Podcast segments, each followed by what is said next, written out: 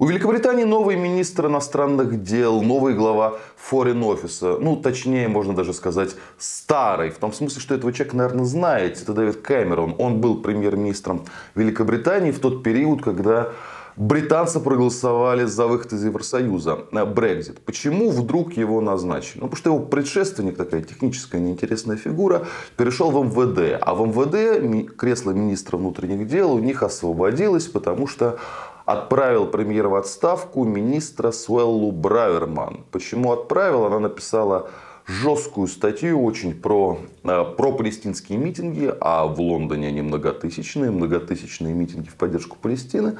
В общем, она написала статью, чуть ли не террористами всех обозвала, сказала, что надо построже. Ну, в общем, на самом деле ничего не сказал такого, что не, не говорили в прежние годы да, деятели от консервативной партии Великобритании. Да? Но поскольку именно сейчас мусульман в Лондоне, особенно в Британии, стало очень много, на их мнение британцы оборачиваются и вот посчитали, что недопустимо она раскачивает ситуацию. Но это скучно.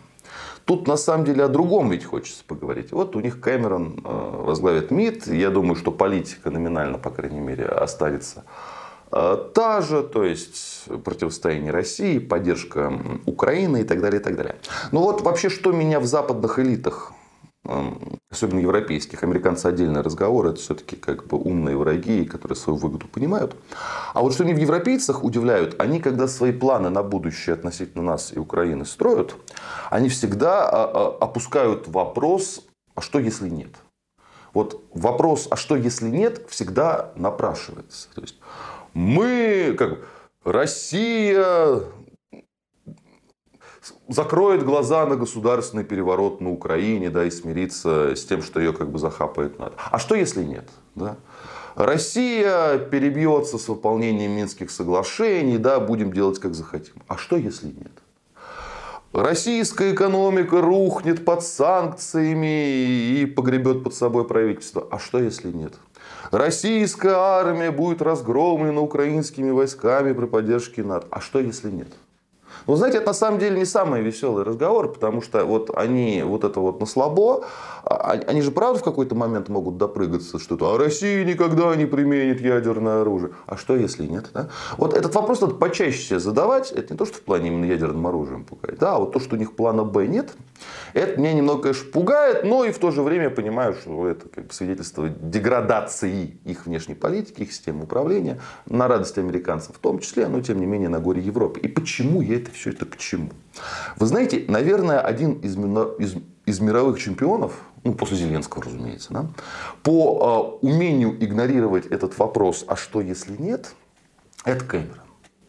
Вот как раз применительно к той истории с выходом Британии из Евросоюза. Тут я, на самом деле, э, многие этому процессу в России, в том числе среди моих коллег, э, сочувствовали.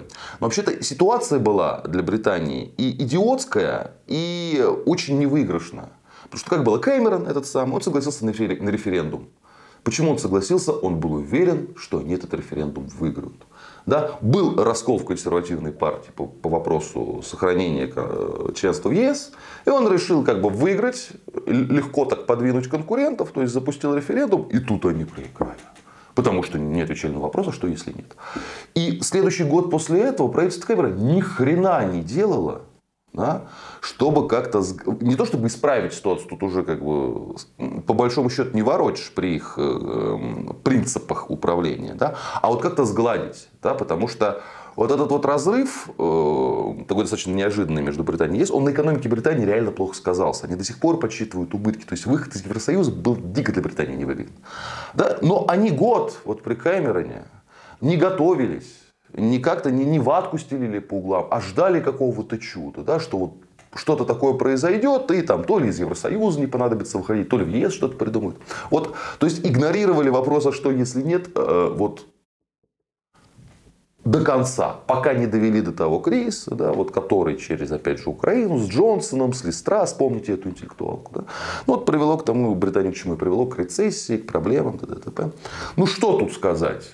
Когда наши, наши враги, а Британия это реально наш враг, не то что даже бы исторический, а в плане вклада в украинский проект, в, пла, в плане противостояния России, да, в плане даже представления своих ресурсов. Но вот когда э, наши враги перебирают в своей колоде людей, которые уже показали свою не то что некомпетентность, да, а невменяемость по сакраментальным вопросам британского будущего, ну что ж, мы можем, наверное, надеяться, что так или иначе они летят в пропасть. Ну, по крайней мере, знаете, будем посмотреть. Будьте здоровы, подписывайтесь на наш канал. И кому больше нравится в формате подкастов, в этом формате мы тоже есть.